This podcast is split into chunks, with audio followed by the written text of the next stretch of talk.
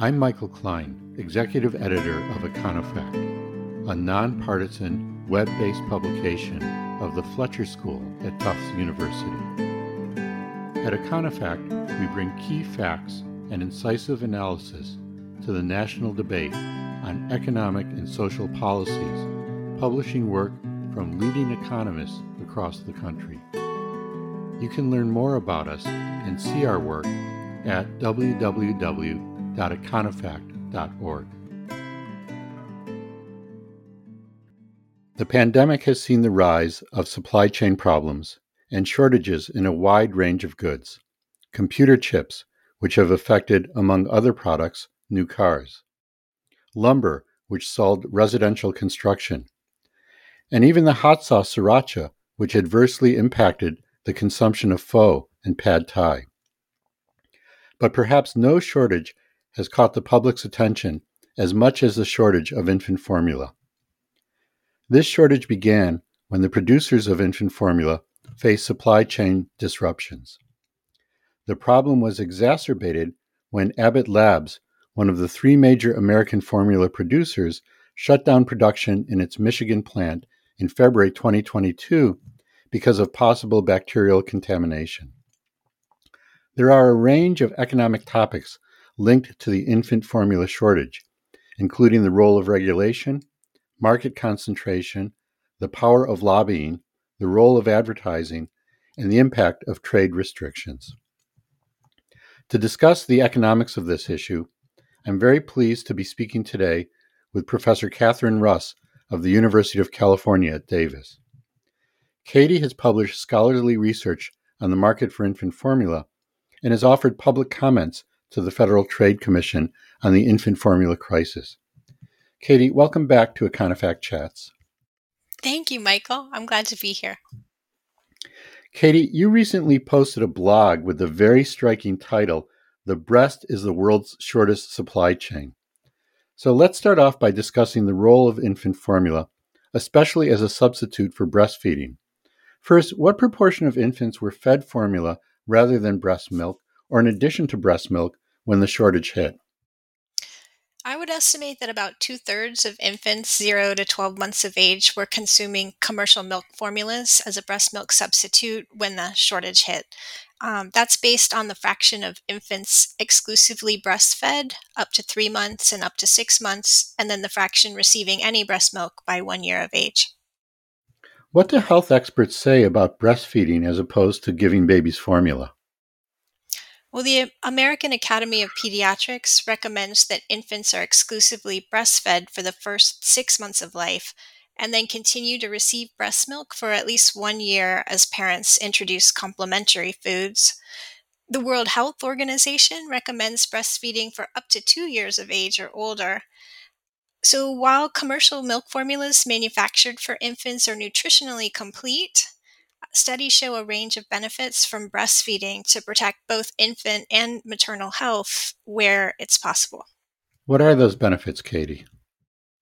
Well, the U.S. Center for Disease Control and Prevention, the CDC, says that infants who are breastfed have reduced risk of asthma, ear infections, bronchial infections, obesity, type 1 diabetes, sudden infant death syndrome, diarrhea, and vomiting.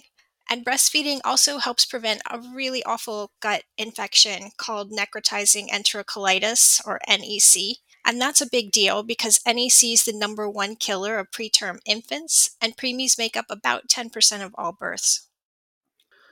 Are there perceived benefits for parents as well? Yeah, the CDC reports that in nursing parents, breastfeeding can help lower the risk of high blood pressure, type 2 diabetes, ovarian cancer, and breast cancer. So, from a public health perspective, breastfeeding is a tool to help fight non communicable diseases, not just in infants, but also in parents who breastfeed. Katie, as I mentioned in the introduction, the market for infant formula raises a number of important economic issues. First, let's consider the demand for this product what has been the role of industry in the use of infant formula by mothers? That's a big question. The role of industry in influencing infant feeding stretches back at least a century. Some of the leading brands you see today had emerged by the 1920s. Aggressive marketing really became the norm. Manufacturers know that if a family's given a brand of breast milk substitute in the hospital, they almost always stick with that brand. So they used to send sales reps dressed like nurses to visit new parents in maternity wards and promote their formula. They had the sales rep dressed like nurses? Yes, that's what we that's what we see reported. Um, and that's a really big deal because early use of formula can prevent parents giving birth from being able to establish their milk supply, so it has serious consequences. Things got so bad that in 1981, the World Health Organization adopted a set of guidelines called the International Code of Marketing of Breast Milk Substitutes. Given that code, do these kinds of things still happen? Unfortunately, there is still a host of aggressive marketing that still happens. So many countries started adopting the provisions of this code into domestic regulation to prevent inappropriate marketing tactics, but violations of the code proliferate. And in some countries, like the US, few, if any, provisions of the code were ever even adopted. Packaging follow up milk and toddler formulas in the same way as formula for younger infants is one example of marketing strategies that can confuse parents and help companies circumvent restrictions even where they do exist. So, you're giving us the history of this, Katie. In particular, what's been going on during the pandemic? Well, UNICEF and the World Health Organization recently released a report showing aggressive marketing tactics now proliferating in the form of digital marketing. We see misinformation spread through influencers and occasionally through company communications, especially during the pandemic. Messages might scare people into thinking that regular breastfeeding is somehow unsafe or less safe than bottle feeding with formula, when actually breast milk transmits antibodies from parent to baby that can help protect against COVID 19. Now, there's an important role for infant formula as well. For example, mothers who cannot breastfeed or situations where it's very difficult to take the time. So it's not all black and white, but you're saying that there are issues with infant formula as opposed to breast milk. Oh, thank you for emphasizing that, Michael. Absolutely. I mean, there um, is a significant portion of parents who are not able to breastfeed after giving birth um, or who just may not want to. And there are a host of really legitimate reasons, like really good reasons why people may choose not to breastfeed. So no one should be shamed or pressured into breastfeeding. I'm just discussing the, the benefits. So we're not stigmatizing mothers who don't breastfeed. It's just that there was an industry push towards the use of infant formula. Absolutely not. Yeah, the point here is just to emphasize the role of marketing. So if you read the UNICEF um, WHO report, they're talking about the role that marketing often plays in people's decision making as opposed to just sitting down and, and exchanging information with one's healthcare providers. So, Katie, that's the demand side. And, you know, economists like demand and supply. Let's talk about supply now. First of all, why should the shutdown of one plant in Michigan cause such a shortage? How many companies in the United States do produce infant formula? Well, just three companies supply 90% of the US market for infant formula. One of them, Abbott Laboratories, accounts for 40% of sales in the US, and its largest domestic plant in Sturgis, Michigan, was shut down due to concerns over sanitation.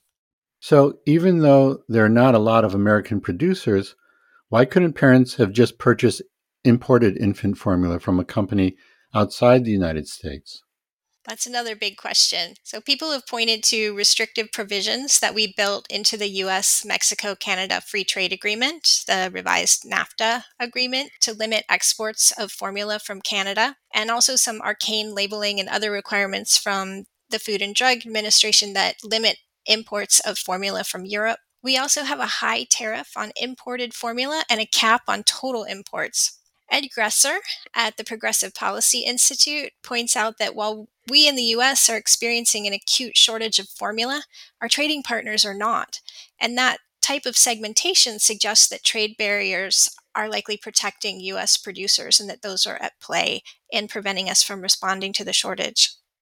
So you're talking about a lack of imports and policies that are preventing imports, My colleague Joel Trachtman at the Fletcher School, who is a leading international trade law scholar, talks about trade restrictions as either prudential or protectionist, but it's often difficult to distinguish whether restricting imports is for legitimate health and safety reasons or if they're just to protect domestic industry. Katie, what's your sense of the reasons behind trade restrictions on U.S. imports of infant formula? We see industry associations funding research to shape science and extensive lobbying of U.S. government officials to influence domestic and international safety and marketing regulations. Some of it fueled conflict between the US and the World Health Organization for several years leading up to the pandemic, as the US wrestled to close off space for public health measures to protect breastfeeding abroad. Um, and, and we did that using these really opaque processes under international trade law in direct opposition to World Health Organization recommendations. At the World Trade Organization, the US um, has often argued against a wide range of national health regulations that were proposed or adopted by our trading partners to ensure infant safety and nutrition. And yet, we find out in a time of truly dire shortage at home and at home and almost nowhere else that our own formula market might be one of the most protectionist, just hemmed in securely by trade barriers. Katie, are you suggesting that this is an indication of conflicts of interest driving U.S. policy instead of disinterested science? Yes. It's not that lobbying is bad. Lobbying can be a really healthy part of the democratic process. But in this case, the industry influence is so extensive, so heavily coordinated, and fueled by such an enormous concentration of profits that it's hard to ensure public health voices are a dominant or even an equal force in US policy on infant formula. I think that's a flaw in our system, not just for policies affecting infant formula and breastfeeding, but for an array of health and environmental issues. Katie, the pandemic has caused people to rethink the role of government in ensuring the provision of certain vital goods. And I guess a strong case could be made that infant formula deserves consideration along these lines. What do you see as good government policy for ensuring the supply of infant formula? You're absolutely right, Michael. The situation we see with infant formula is not unlike that affecting the supply of some pharmaceutical goods. Supply chains are vulnerable. Some risk can't be avoided, but when companies are aware that few alternatives exist to their product, either due to customers' brand loyalty or structural or protectionist measures that limit the physical availability of rival varieties, some question arises as to whether there's adequate incentive to invest in the resilience of their supply chains. And having only three producers in the United States, I guess, is kind of prima facie evidence that there is deep concentration in this field. There's definitely deep concentration. So this looks very much like an oligopoly. So what's the answer, Katie? What what should be done? What could be done? Well, there are no easy answers, but in this case, making the market less fragile by encouraging competition and preventing regulatory capture could probably help. Fewer import barriers in this case could have helped. Less slack in the FDA's inspection system could have helped. The issues at the plant in question were visible years ago. And I think a dispassionate evaluation of FDA processes and who influences them could help um, much more broadly, even than for infant formula. Other policies, like expanding the range of brands of formula that families using WIC benefits can purchase, also could help people out right now. In California, the state where I live, the state's doing this. So, going back to what we were discussing at the outset of this conversation, for women who are able to breastfeed, do you see a role for governments or companies to make breastfeeding a more widespread practice given the health and economic considerations? Absolutely. The US has one of the lowest, so it's in the lowest quintile of breastfeeding rates in the world. Um, there's an enormous community of lactation consultants and public health nutrition researchers and advocates with evidence based recommendations that the U.S. could adopt to better support parents who are able and wish to provide breast milk to their infants. Again, no one should ever be shamed or pressured into doing so, but for people who want to, we could start there and help. The real question is why we lag so far in adopting these measures. Katie, you began that blog post that I mentioned earlier by saying that if you want to scare a seminar room full of male economists, talk about the economics of breast milk.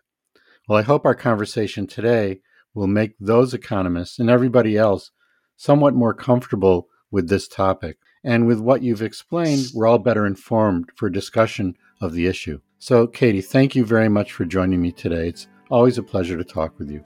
Oh, thanks to you, Michael. Uh, I, I really enjoyed chatting with you. This has been Econofact Chats. To learn more about Econofact and to see the work on our site, you can log into www.econofact.org.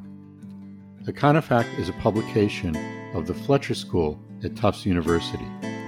Thanks for listening.